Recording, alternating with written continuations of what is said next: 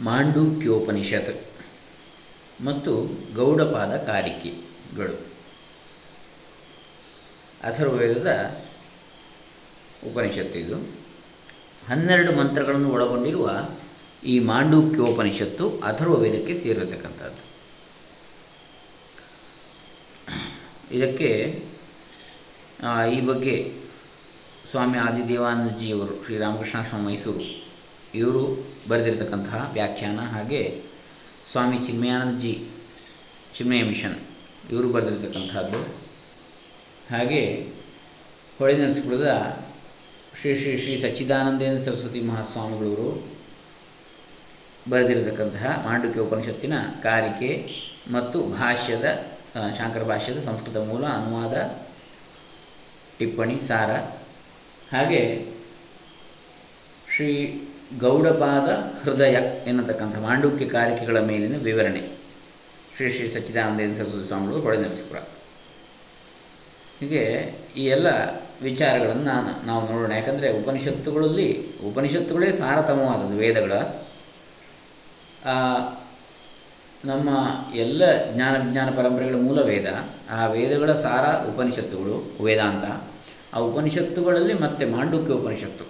ಅತ್ಯಂತ ಸಂಕ್ಷಿಪ್ತವಾಗಿ ಹನ್ನೆರಡು ಮಂತ್ರಗಳೇ ಆದರೂ ಕೂಡ ಅದರಲ್ಲಿ ಪ್ರಧಾನವಾಗಿ ಜೀವೇಶ್ವರ ಐಕ್ಯ ಪ್ರತಿಪಾದನ. ಅತ್ಯಂತ ಚೆನ್ನಾಗಿ ಅವಸ್ಥಾತ್ರಯ ಪರೀಕ್ಷೆಯ ಮೂಲಕ ವಿಚಾರಣೆಯ ಮೂಲಕ ಅದರಲ್ಲಿ ಚೆನ್ನಾಗಿ ವಿವರಣೆ, ವಿವೃತವಾಗಿದೆ. ನೋಡೋಣ. ಮೊದಲಿಗೆ ರಾಮಕೃಷ್ಣಾಶ್ರಮದ ಸ್ವಾಮಿ ಆದಿಜಿ ಆದಿದೇವಾನ್ಜಿ ಮಹಾರಾಜ ಅವರ ಪೀಠಿಕೆ. ಹನ್ನೆರಡು ಮಂತ್ರಗಳನ್ನು ಒಳಗೊಂಡಿರತಕ್ಕಂತಹ ಮಾಂಡೂಕ್ಯ ಉಪನಿಷತ್ತು ಅಥವಾ ವೇದಕ್ಕೆ ಸೇರಿದೆ. ಇದರ ಬಗ್ಗೆ ನೋಡೋಣ. ಓಂ ಶ್ರೀ ಗುರುಭ್ಯೋ ನಮಃ. ಹರಿ ಓಂ ಶ್ರೀ ಗಣೇಶಾಯ ನಮಃ. ಈ ಉಪನಿಷತ್ತು ಕಿರಿದಾದರೂ, ಸಣ್ಣದಾದರೂ, ಅದರ ಮಹತ್ವವು ಹಿರಿಯದು. ಮುಮುಕ್ಷುಗಳ ಮುಕ್ತಿಗೆ ಮಾಂಡೂಕ್ಯೋಪನಿಷತ್ತು ಒಂದೇ ಸಾಕು. ಮಾಂಡೂಕ್ಯಮೇವಾಲಂ. ಮಾಂಡೂಕ್ಯಂ ಏಕಮೇವಾಲಂ ಮುಮುಕ್ಷೂಣಾಂ ವಿಮುಕ್ತಜೇ. ಎಂದು ಮುಕ್ತಿಕೋಪನಿಷತ್ತು ಘೋಷಿಸುತ್ತದೆ. ನೂರೆಂಟು ಉಪನಿಷತ್ತುಗಳ ಮೇಲೆ ವ್ಯಾಖ್ಯಾನ ಮಾಡಿರುವ ಉಪನಿಷತ್ ಬ್ರಹ್ಮಯೋಗಿಯು ಮಾಂಡುಕ್ಯೋಪನಿಷತ್ತನ್ನು ಸರ್ವವೇದಾಂತ ಸಾರಿಷ್ಠ ಎಂದು ಕರೆದಿರುತ್ತಾನೆ. ಗೌಡಪಾದರ ಕಾರಿಕೆಗಳಿಂದ ಕೂಡಿರುವ ಈ ಉಪನಿಷತ್ತನ್ನು ಶ್ರೀ ಶಂಕರಾಚಾರ್ಯರು ವೇದಾಂತಾರ್ಥದ ಸಾರದ ಸಂಗ್ರಹ ಎಂದು ತಮ್ಮ ಭಾಷ್ಯದಲ್ಲಿ ವರ್ಣಿಸಿರ್ತಾರೆ ವೇದಾಂತಾರ್ಥ ಸಾರ ಸಂಗ್ರಹ ಭೂತಂ. ಎಂಬುದಾಗಿ. ಇತರ ಉಪನಿಷತ್ತುಗಳಂತೆ ಪರಮಾರ್ಥ ವಸ್ತುವಿನ ಅನ್ವೇಷಣೆಯೇ ಈ- ಉಪನಿಷತ್ತಿನ ಉದ್ದೇಶವೂ ಆಗಿದೆ. ಆದರೆ ತತ್ವವನ್ನು ಅರಿತುಕೊಳ್ಳಲು ಪ್ರಯೋಗಿಸಿರುವ ಪದ್ಧತಿ ಅಥವಾ ರೀತಿ ಈ ಉಪನಿಷತ್ತಿನ ಅಸಾಧಾರಣ ವಿಷಯವಾಗಿದೆ. ಸಾಧಾರಣ ಅಲ್ಲ. ಪ್ರಾಣಿಗಳಿಗೆಲ್ಲ ಸಾಮಾನ್ಯವಾದ ಜಾಗ್ರತ್, ಎಚ್ಚರ, ಸ್ವಪ್ನ, ಕನಸು ಸುಷುಪ್ತಿ ಅಂದರೆ ಗಾಢ ನಿದ್ರೆ ಎಂಬ ಮೂರು ಅವಸ್ಥೆಗಳ ವಿಶ್ಲೇಷಣವೇ ಈ ಉಪನಿಷತ್ತಿನ ವಿಶಿಷ್ಟ ರೀತಿಯಾಗಿದೆ. ಈ ಅವಸ್ಥಾತ್ರಯದ ವಿಚಾರದ ಮೂಲಕ ನಾಲ್ಕನೆಯದಾದ ತುರಿಯವು ಪ್ರತಿಪಾದಿಸಲ್ಪಟ್ಟಿದೆ. ಈ ಉಪನಿಷತ್ತಿನಲ್ಲಿ ತತ್ವ ನಿರೂಪಣೆಗೆ ಬೇಕಾದ ಆಖ್ಯಾಯಿಕೆಯಾಗಲಿ, ಕರ್ಮಕಾಂಡಕ್ಕೆ ಸಂಬಂಧಿಸಿದ ವಿಷಯವಾಗಲಿ ಇಲ್ಲ, ನೇರವಾಗಿ ಆಧ್ಯಾತ್ಮಿಕ ವಿಷಯವನ್ನೇ ಹೇಳಿದೆ.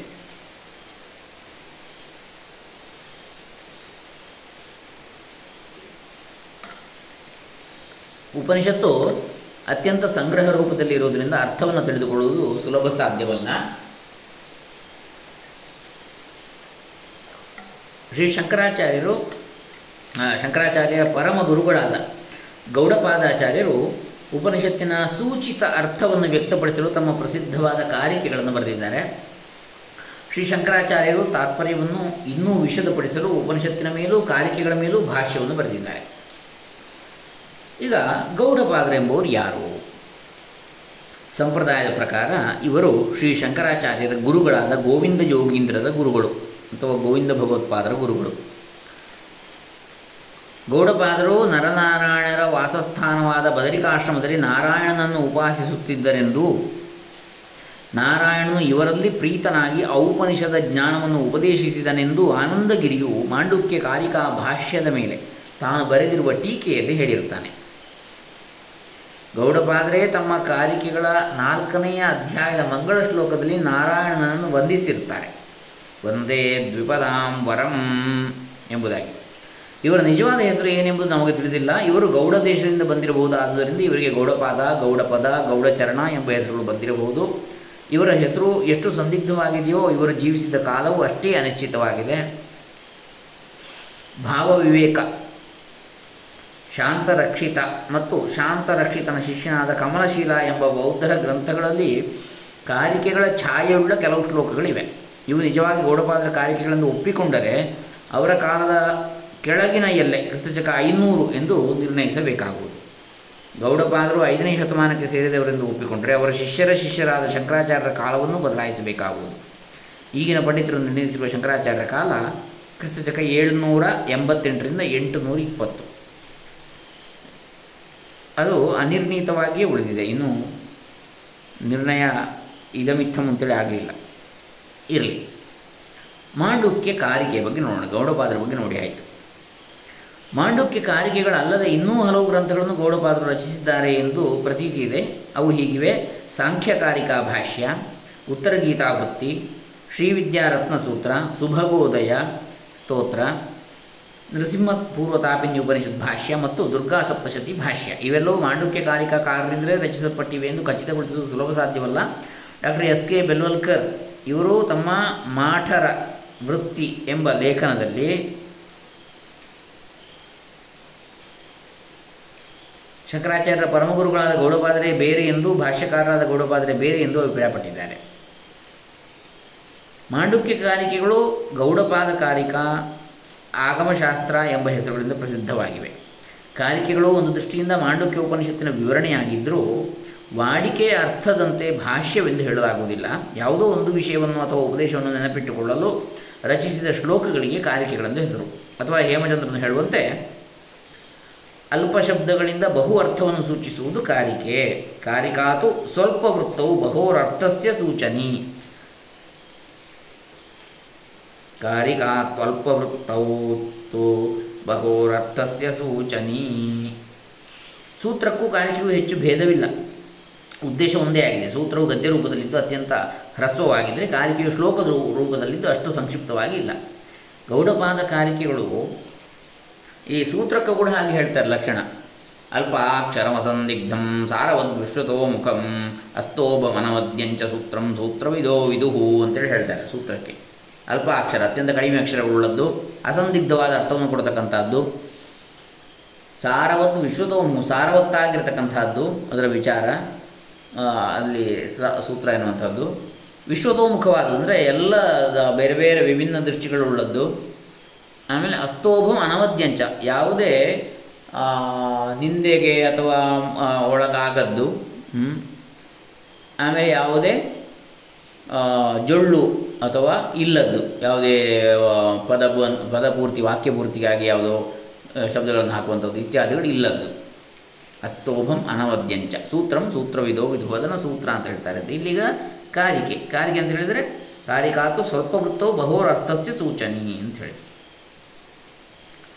ಸ್ವಲ್ಪ ವೃತ್ತದಲ್ಲಿಯೇ ಅಂದರೆ ಸಣ್ಣ ಶ್ಲೋಕಗಳ ಮೂಲಕವೇ ಅತ್ಯಂತ ಹೆಚ್ಚಿನ ಅರ್ಥವನ್ನು ಸೂಚಿಸಿ ಸೂಚಿಸ್ತಕ್ಕಂಥದ್ದು ಅಂತ ಹೇಳಿ.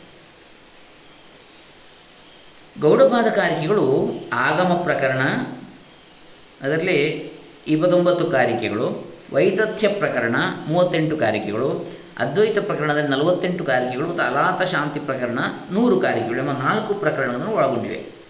ಇವುಗಳಲ್ಲಿ ಮೊದಲನೇದಾದ ಆಗಮ ಪ್ರಕರಣವು ಮಾತ್ರ ಉಪನಿಷತ್ತನ್ನು ನಾಲ್ಕು ಭಾಗಗಳಾಗಿ ವಿಂಗಡಿಸಿ ನಡು ನಡುವೆ ಸೇರಿಕೊಂಡು ಮಂತ್ರಗಳ ತಾತ್ಪರ್ಯವನ್ನು ನಿರೂಪಿಸುತ್ತದೆ. ಈ ಪ್ರಕರಣದ ಇಪ್ಪತ್ತೊಂಬತ್ತು ಕಾರ್ಯಗಳು ಈ ರೀತಿ ವಿಂಗಡಿಸಲ್ಪಟ್ಟಿವೆ. ಆರನೇ ಮಂತ್ರವಾದ ಮೇಲೆ ಮಾಂಡುಕ್ಯ ಉಪನಿಷತ್ತಿನ ಹನ್ನೆರಡು ಮಂತ್ರಗಳು ಒಟ್ಟು, ಅದರಲ್ಲಿ ಆರನೇ ಮಂತ್ರವಾದ ಮೇಲೆ ಒಂದರಿಂದ ಒಂಬತ್ತು ಕಾರಿಕೆಗಳು ಏಳನೇ ಮಂತ್ರವಾದ ಮೇಲೆ ಹತ್ತರಿಂದ ಹದಿನೆಂಟು ಕಾರ್ಯಕ್ರಮಗಳು ಹನ್ನೊಂದನೇ ಮಂತ್ರವಾದ ಮೇಲೆ ಹತ್ತೊಂಬತ್ತರಿಂದ ಇಪ್ಪತ್ತ ಮೂರರವರೆಗಿನ ಕಾರಿಕೆಗಳು ಮತ್ತು ಹನ್ನೆರಡನೇ ಮಂತ್ರವಾದ ಮೇಲೆ ಇಪ್ಪತ್ನಾಲ್ಕರಿಂದ ಇಪ್ಪತ್ತೊಂಬತ್ತರವರೆಗಿನ ಕಾರಿಕೆಗಳು ಪ್ರತಿಯೊಂದು ಸಲವೂ ಕಾರಿಕೆಗಳನ್ನು ಪ್ರಾರಂಭಿಸುವುದಕ್ಕೆ ಮೊದಲು ಅತ್ರೈತೆ ಶ್ಲೋಕ ಭವಂತಿ ಎಂದು ಹೇಳಿದೆ. ಇಲ್ಲಿ ಈ ಶ್ಲೋಕಗಳಿವೆ ಅಂತ ಹೇಳಿ. ಇವು ಕಾರಿಕಾಕಾರರ ವಾಕ್ಯಗಳು ಎಂಬುದರಲ್ಲಿ ಸಂಶಯವಿಲ್ಲ. ಆಚಾರ್ಯೈ ಮಾಂಡ್ಯೂಕ್ಯೋ ಮಾಂಡೂಕ್ಯೋಪನಿಷದಂ ಪಠಿತ್ವ ತದ್ವ್ಯಾಖ್ಯಾನ ಶ್ಲೋಕಾವ ಶ್ಲೋಕ ಶ್ಲೋಕಾವತರಣಂ ಅತ್ರೇತ್ಯಾದಿನ ಕೃತಂ ಅಂಥೇಳಿ ಆನಂದಗಿರಿ ಟೀಕೆಯಲ್ಲಿ ಹೇಳಿದೆ. ಉಳಿದ ಮೂರು ಪ್ರಕರಣಗಳು ಉಪನಿಷತ್ ಭಾಷ್ಯವನ್ನೇ ಅನುಸರಿಸಿ ವಿವಿಧ ಯುಕ್ತಿಗಳಿಂದ ಅದ್ವೈತ ಸಿದ್ಧಾಂತವನ್ನು ಪ್ರತಿಪಾದಿಸುತ್ತವೆ. ಇನ್ನು ಅವಸ್ಥಾತ್ರಯ.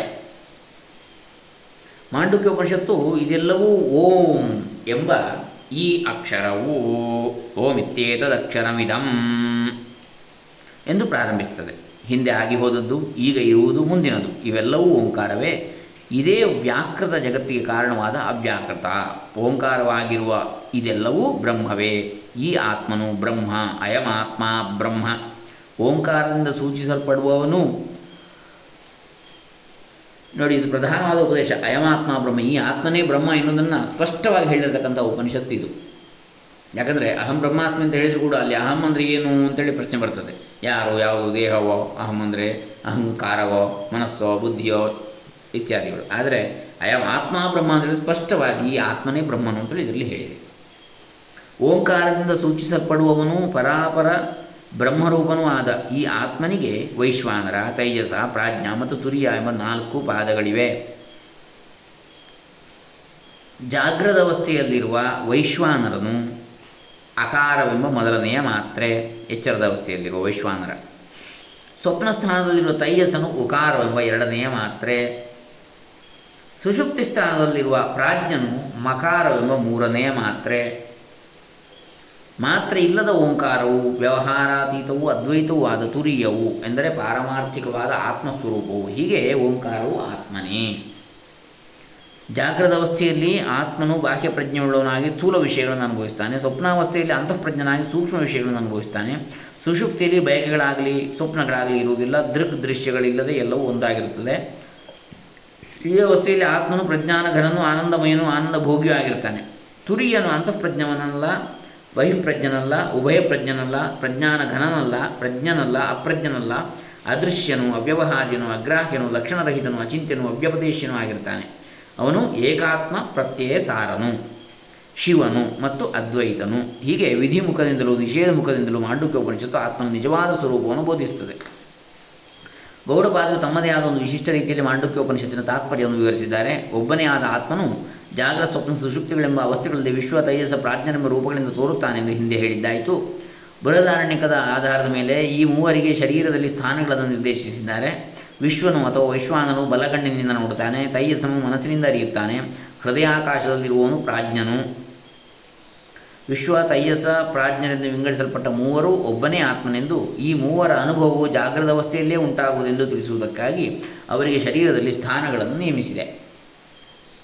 ವ್ಯವಹಾರ ದೃಷ್ಟಿಯಿಂದ ವಿಶ್ವ, ತೈಯಸ, ಪ್ರಾಜ್ಞರು ಜಾಗೃತ ಸ್ವಪ್ನ ಸುಷುಪ್ತಿಗಳಿಗೆ ಕ್ರಮವಾಗಿ ಸೇರಿದ್ದಾರೆ. ಆದರೆ ಈ ಅವಸ್ಥಾತ್ರಯದ ಅನುಭವವು ಕೂಡ ಜಾಗ್ರದ ಅವಸ್ಥೆಯಿಂದಲೇ ವೇದ್ಯವಾಗುತ್ತದೆ. ಈ ಅವಸ್ಥಾತ್ರಯದ ಕುರಿತಾಗಿ ನಾವು ಚಿಂತನೆ ಮಾಡುವಂಥದ್ದು ಯಾವಾಗ? ನಾವು ಎಚ್ಚರ ಅವಸ್ಥೆಯಲ್ಲಿರುವಾಗಲೇ. ಹಾಗಾಗಿ ಸ್ವಪ್ನ ಸುಷುಪ್ತಿಗಳು ಬೇರೆ ಬೇರೆ ಲಕ್ಷಣಗಳಿಂದ ಕೂಡಿದ ಅವಸ್ಥೆಗಳೆಂದು ಎಚ್ಚರದಲ್ಲಿಯೇ ತಿಳಿಯಬೇಕು. ಮೂವರು ಜ್ಞಾತೃಗಳು ಒಂದೇ ಶರೀರದಲ್ಲಿ ಇದ್ದರೆ ಸ್ಮೃತಿ ಜ್ಞಾನದ ಸಂತತಿಯು ಸಾಧ್ಯವಾಗುತ್ತಿರಲಿಲ್ಲ. ನಿರಂತರತೆ. ಆದ್ದರಿಂದ ಒಬ್ಬನೇ ಶರೀರದಲ್ಲಿ ಮೂರು ಬಗೆಯಾಗಿ ಇರುವನು ಅಂತ ವಿಶ್ವ, ತೈಯಸ, ಪ್ರಾಜ್ಞರೆಂಬ ಮೇಲು ಮೇಲೆ ತೋರುವ ಭೇದವು ಅವಸ್ಥಾತ್ರಯದೊಂದಿಗೆ ಉಂಟಾಗಿರುವ ತಾದಾತ್ಮ್ಯದಿಂದ ಸಂಭವಿಸಿದೆ. ಅದೇ ನಾನು ಎನ್ನುವಂತಹ ಭಾವದಿಂದ ಮೂರು ಬೇರೆ ಬೇರೆಯಾಗಿ ಕಾಣಿಸ್ತದೆ ಅಂತ. ವಿಶ್ವ ತೈಜಸ ಪ್ರಾಜ್ಞಾ, ಎಚ್ಚರ, ಕನಸು, ನಿದ್ದೆ ಇವೆಲ್ಲವೂ ಒಬ್ಬನಿಗೆ ಆಗುವಂಥದ್ದು. ಆಧ್ಯಾತ್ಮಿಕ ದೃಷ್ಟಿಕೋನದಿಂದ ಅವಸ್ಥಾತ್ರಯದ ಅರ್ಥವೇನು ಪರಮಾರ್ಥವಾಗಿ ನಮ್ಮ ಎಚ್ಚರವೂ ಎಚ್ಚರವೇ ಅಲ್ಲ. ಸ್ವಪ್ನ ಸುಷುಪ್ತಿಗಳಂತೆ ಇಲ್ಲಿಯೂ ಅಜ್ಞಾನದ ಕತ್ತಲು ಕವಿದುಕೊಂಡಿರುವುದು. ತತ್ವದ ಅಪ್ರತಿಬೋಧ ರೂಪವಾದ ಮತ್ತು ಅನ್ಯಥಾಗ್ರಹಣ ರೂಪವಾದ ನಿದ್ರೆಯಿಂದ ಜೀವನು ಯಾವಾಗ ಎಚ್ಚರಗೊಳ್ಳುವನೋ ಆಗ ಅವನಿಗೆ ನಿಜವಾಗಿ ಎಚ್ಚರವಾಗುವುದು. ಈ ಅಲೌಕಿಕ ಅನುಭವದಿಂದ ನೋಡಿದರೆ ಜಾಗ್ರತ್ ಸ್ವಪ್ನ ಸುಷುಪ್ತಿಗಳೇ ಜೀವಾತ್ಮನ ರಾತ್ರಿಗಳಾಗಿರ್ತವೆ ಭಗವಂತನು ಹೇಳಿರುವಂತೆ ಎಲ್ಲ ಪ್ರಾಣಿಗಳಿಗೆ ಯಾವುದು ರಾತ್ರಿಯೋ ಅದರಲ್ಲಿ ಸಂಯಮಿಯು ಎಚ್ಚೆತ್ತಿರ್ತಾನೆ ಯಾ ನಿಶಾ ಸರ್ವಭೂತಾನಾಂ ತಸ್ಯಾಂ ಜಾಗರ್ತಿ ಸಂಯಮಿ ತಸ್ಯಾಂ ಜಾಗೃತಿ ಭೂತಾನಿ. ಅಂತೇಳಿ ಮತ್ತೆ ಬರ್ತದೆ ಯಾವುದರಲ್ಲಿ ಪ್ರಾಣಿಗಳು ಎಚ್ಚೆತ್ತಿರುವವೋ ಅದು ಮುನಿಗೆ ರಾತ್ರಿಯು. ಭಗವದ್ಗೀತೆಯಲ್ಲಿ. ಪಾರಮಾರ್ಥಿಕ ಪ್ರಬೋಧವೇ ಎಚ್ಚರ ಅಂತೇಳಿ ಆದರೆ ಸ್ವಪ್ನ ರಾತ್ರಿಗಳು ಯಾವುವು? ಎಚ್ಚರ. ಈಗ ನಿಜವಾದ ಎಚ್ಚರ ಅಂದರೆ ಯಾವುದು? ಪರಮಾರ್ಥ ಅಥವಾ ಪಾರಮಾರ್ಥಿಕವಾದಂಥ ಪ್ರಬೋಧ, ಎಚ್ಚರ. ಅದೇ ನಿಜವಾದ ಎಚ್ಚರ. ಇನ್ನು ಹಾಗಾದ್ರೆ ಆ- ಎಚ್, ನಿಜವಾದ ಸ್ವಪ್ನ ಯಾವುದು? ನಿಜವಾದ ರಾತ್ರಿ ಯಾವುದು ಅಂತ ಕೇಳಿದರೆ, ಅಂದರೆ ನಿಜವಾದ ನಿದ್ದೆ. ಅನ್ಯಥಾಗ್ರಹಣವೇ ಸ್ವಪ್ನ. ಒಂದನ್ನು ಇನ್ನೊಂದಾಗಿ ತಿಳಿಯುವಂಥದ್ದು ಸ್ವಪ್ನ. ಕನಸು. ತತ್ವವನ್ನು ತಿಳಿಯದೇ ಇರುವುದೇ ನಿದ್ರೆ. ಗೊತ್ತೇ ಇಲ್ಲ ಏನು ಅಂತೇಳಿ. ಒಂದನ್ನು ಇನ್ನೊಂದಾಗಿ ಗೊತ್ತಿಲ್ಲ, ಒಂದೂ ಗೊತ್ತಿಲ್ಲ, ಇನ್ನೊಂದೂ ಗೊತ್ತಿಲ್ಲ. ಅಂಥದ್ದಿದ್ರೆ ಅದಕ್ಕೆ ನಿದ್ರೆ ಅಂತ ಹೇಳೋದು. ಒಂದನ್ನು ಇನ್ನೊಂದಾಗಿ ತಪ್ಪಾಗದಿಲ್ಲ ಅಂತ ಸ್ವಪ್ನ ಅಂತ ಹೇಳೋದು. ಇನ್ನು ಸರಿಯಾಗಿ ಇದು ಇದೆ, ಅದು ಅದೇ ಅಂತ ತಿಳ್ಕೊಳ್ಳುವಂಥದ್ದೇ ಪಾರಮಾರ್ಥಿಕ ಪ್ರಬೋಧ. ಅದೇ ನಿಜವಾದ ಎಚ್ಚರ ಅಂತೇಳಿ ಜಾಗ್ರತೆ. ತತ್ವವನ್ನು ತಪ್ಪಾಗಿ ತಿಳಿಯುವುದು ಅನ್ಯಥಾಗ್ರಹಣ ತತ್ವವನ್ನು ಅರಿಯದೇ ಇರುವುದು ತತ್ವ ಅಜ್ಞಾನ, ತತ್ವದ ಕುರಿತಾದ. ಅನ್ಯಥಾಗ್ರಹಣವು ಜಾಗ್ರತ ಸ್ವಪ್ನಗಳಿಗೆ ಸಾಮಾನ್ಯವಾದರೆ ತತ್ವದ ಅಜ್ಞಾನವು ಜಾಗೃತ ಸ್ವಪ್ನ ಸುಷುಪ್ತಿಗಳಿಗೂ ಸಾಮಾನ್ಯವಾಗಿರುತ್ತದೆ. ಅಗ್ರಹಣವು ಕಾರಣ ಅನ್ಯಥಾಗ್ರಹಣವು ಕಾರ್ಯ. ಈಗ ನಾವು ಸರಿಯಾಗಿ ಅರ್ಥ ಮಾಡಿಕೊಳ್ಳದೇ ಇರುವಂಥದ್ದು ಕಾರಣ. ಅದರಿಂದಾಗಿ ಒಂದನ್ನು ಇನ್ನೊಂದಾಗಿ ತಿಳಿಯುವಂಥದ್ದು ಅದು ಕಾರ್ಯ. ಹಗ್ಗವು ನಮ್ಮ ದೃಷ್ಟಿಗೆ ಬೀಳದಿದ್ದರೆ ಹಾವನ್ನು ನೋಡುವಂತೆ ಆತ್ಮಜ್ಞಾನವಿಲ್ಲದಿದ್ದರೆ ದ್ವೈತ ಪ್ರಪಂಚವನ್ನು ನೋಡುತ್ತೇವೆ. ಅನ್ಯತಾಗ್ರಹಣವು ಜಾಗೃತ ಸ್ವಪ್ನಗಳಿಗೆ ಸಾಮಾನ್ಯವಾಗಿರುವುದರಿಂದ ಎಚ್ಚರವೇ ಸ್ವಪ್ನ. ಸ್ವಪ್ನವೇ ಎಚ್ಚರ ಎಂದು ಹೇಳಿದರೆ ತಪ್ಪಾಗಲಾರದು. ಯಾಕೆ ಎರಡರಲ್ಲೂ ಕೂಡ ಒಂದನ್ನು ಇನ್ನೊಂದಾಗಿ ತಪ್ಪಾಗಿ ತಿಳಿತೇವೆ ಅಂತ. ಎಚ್ಚರದಲ್ಲೂ ಕನಸಿನಲ್ಲೂ. ವಿಶ್ವ ತೈಜಸರು ಕಾರ್ಯಕಾರಣಗಳಿಂದ ಬದ್ಧವಾಗಿದ್ದಾರೆ. ವಿಶ್ವ ಅಥವಾ ವಿಶ್ವ ಅಂದರೆ ಎಚ್ಚರದ ಅವಸ್ಥೆಗೆ ತೈಯಸ ಕನಸಿನ ಅವಸ್ಥೆಗೆ, ಸ್ವಪ್ನದ ಅವಸ್ಥೆಗೆ. ಆದರೆ ಪ್ರಾಜ್ಞನು ಕಾರಣದಿಂದ ಮಾತ್ರ ಬದ್ಧನಾಗಿದ್ದಾನೆ ಸುಷುಪ್ತಿಯಲ್ಲಿ. ವಿಶ್ವ ತೈಯಸರು ಸ್ವಪ್ನ ನಿದ್ರೆಗಳಿಂದ ಕೂಡಿರುವವರು ಪ್ರಾಜ್ಞನು ಸ್ವಪ್ನರಹಿತವಾದ ನಿದ್ರೆಯಿಂದ ಕೂಡಿದ್ದಾನೆ.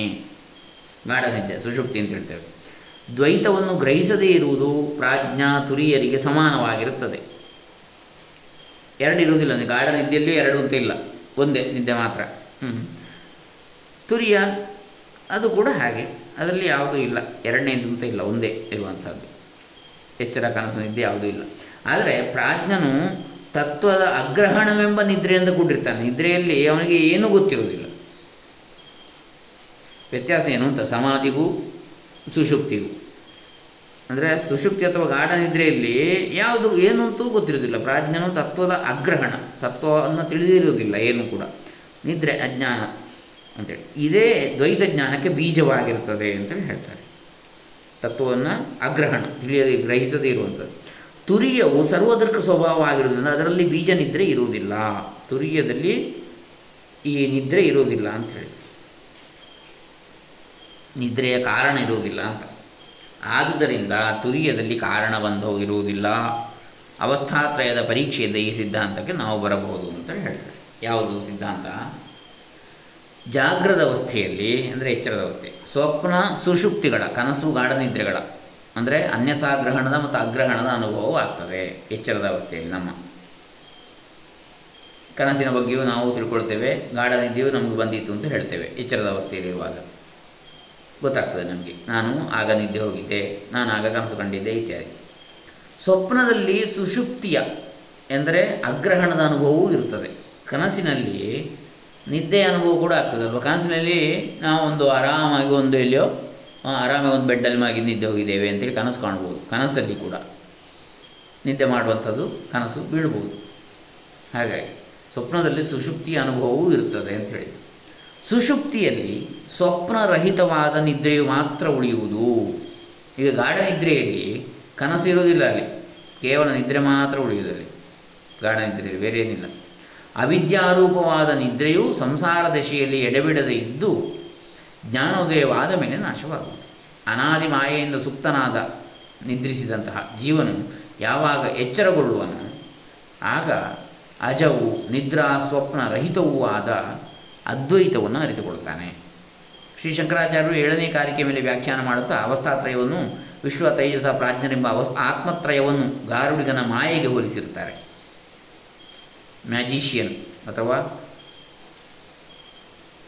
ಏನು ಹೇಳ್ತೇವೆ ಯಕ್ಷಿಣಿಗಾರ? ಮ್ಯಾಜಿಕ್ ಮಾಡುವ ಗಾರುಡಿಗಾರ. ಅವನ ಮಾಯೆ ಹಾಗೆ ಅಂತ. ಮ ಗಾರುಡಿಗನು ಆಕಾಶದಲ್ಲಿ ನೂಲೇಣಿಯನ್ನು ಹಾಕಿ ಆಯುಧಗಳೊಡನೆ ಅದನ್ನು ಹತ್ತಿ ಮೇಲೆ ಮಾಯವಾಗಿ ಅಲ್ಲಿನ ಯುದ್ಧದಲ್ಲಿ ತನ್ನ ಅವಯವಗಳನ್ನು ಕತ್ತರಿಸಿಕೊಂಡು ಕೆಳಗೆ ಬಿದ್ದು ಪುನಃ ಹೇಳುತ್ತಾನೆ ಇವೆಲ್ಲವೂ ಮಾಯೆ ಆದುದರಿಂದ ಪ್ರೇಕ್ಷಕನು ಉದಾಸೀನನಾಗಿರ್ತಾನೆ. ಏನು ಹೆದರುವುದಿಲ್ಲ ಅವನಿಗೇನಾಗಲಿಲ್ಲ ಇದು ಚಮತ್ಕಾರ ಅಂತೇಳಿ. ಹಾಗೆಯೇ ಜಾಗ್ರತ್ ಸ್ವಪ್ನ ಸುಷುಪ್ತಿಗಳಿಂದ ವಿಕಾಸವಾಗಿರುವ ಈ ಜಗತ್ತು ಗಾರುಡಿಗನ ನೂಲೇಣಿಯನ್ನು ಹಾಕಿದಂತೆ ಇದೆ. ವಿಶ್ವ ತೈಯಸ ಪ್ರಾಜ್ಞರು ಈ ನೂಲೇಣಿಯನ್ನು ಹತ್ತಿದ ಗಾರುಡಿಗನಂತೆ. ನೂಲೇಣಿಯನ್ನು ಏರಿದ ಗಾರುಡಿಗ ಮತ್ತು ನೂಲೇಣಿ ಇವೆರಡಕ್ಕೂ ಭಿನ್ನವಾಗಿ ನಿಜವಾಗಿ ಮಾಯಾವಿಯೂ ಇರುವಂತೆ ಪರಮಾರ್ಥವಾದ ತುರ್ಯವು ಇರುವುದು. ಗೌಡಪಾದರು ಅವಸ್ಥಾತ್ರಯದ ತಾತ್ಪರ್ಯವನ್ನು ಅಲಾತ ಶಾಂತಿ ಪ್ರಕರಣದಲ್ಲಿ ಉಪಸಂಹರಿಸಿರ್ತಾರೆ ಇಲ್ಲಿ ಉಪಯೋಗಿಸಿರುವುದು ಆಗಮ ಪ್ರಕರಣದ ಭಾಷೆಯಲ್ಲ ಬೌದ್ಧರ ಯುಕ್ತಿಯನ್ನು ಅನುಸರಿಸಿಕೊಂಡು ಅವರ ಪರಿಭಾಷೆಯನ್ನೇ ಉಪಯೋಗಿಸಿರ್ತಾರೆ ಜಾಗೃತ ಸ್ವಪ್ನ ಸುಷುಪ್ತಿಗಳನ್ನು ಲೌಕಿಕ, ಶುದ್ಧ ಲೌಕಿಕ ಲೋಕೋತ್ತರಗಳೆಂದು ಕರೆದಿರ್ತಾರೆ ಜಾಗೃತ ಅಂದರೆ ಲೌಕಿಕ, ಸ್ವಪ್ನ ಅಂದರೆ ಶುದ್ಧ ಲೌಕಿಕ, ಸುಷುಪ್ತಿ ಅಂದರೆ ಲೋಕೋತ್ತರ ಅಂತ.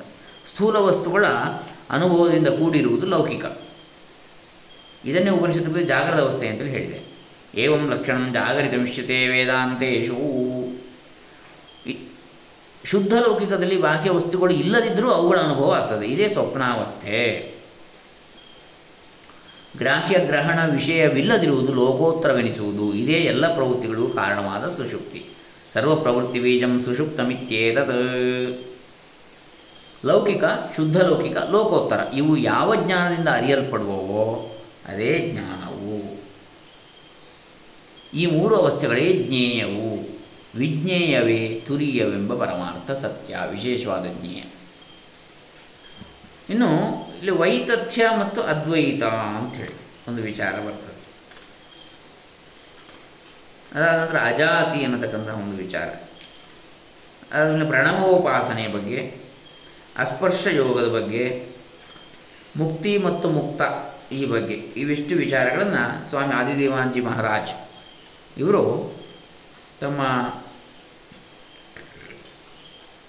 ಯಾವ ಈ ಮಾಂಡುಕ್ಯ ಉಪನಿಷತ್ತು ಮತ್ತು ಗೌಡಪಾದ ಕಾರಿಕ ಈ ಕೃತಿಯ ಪೀಠಿಕೆಯಲ್ಲಿ ಬರೆದಿದ್ದಾರೆ. ಇದನ್ನು ನಾವು ನಾಳೆ ದಿವಸ ಮುಂದುವರಿಸೋಣ. ವೈತಥ್ಯ ಮತ್ತು ಅದ್ವೈತ ಇಲ್ಲಿನ ಮುಂದಿನ ಭಾಗವನ್ನು. ಹರೇ ರಾಮ, ಹರೇ ಕೃಷ್ಣ. ಸರ್ವೇ ಜನ ಸುಖಿನೋ ಭವಂತು ಲೋಕಾ ಸುಖಿನೋ ಭವಂತು. ಓಂ ತತ್ಸತ್. ಬ್ರಹ್ಮಾರ್ಪಣಮಸ್ತು.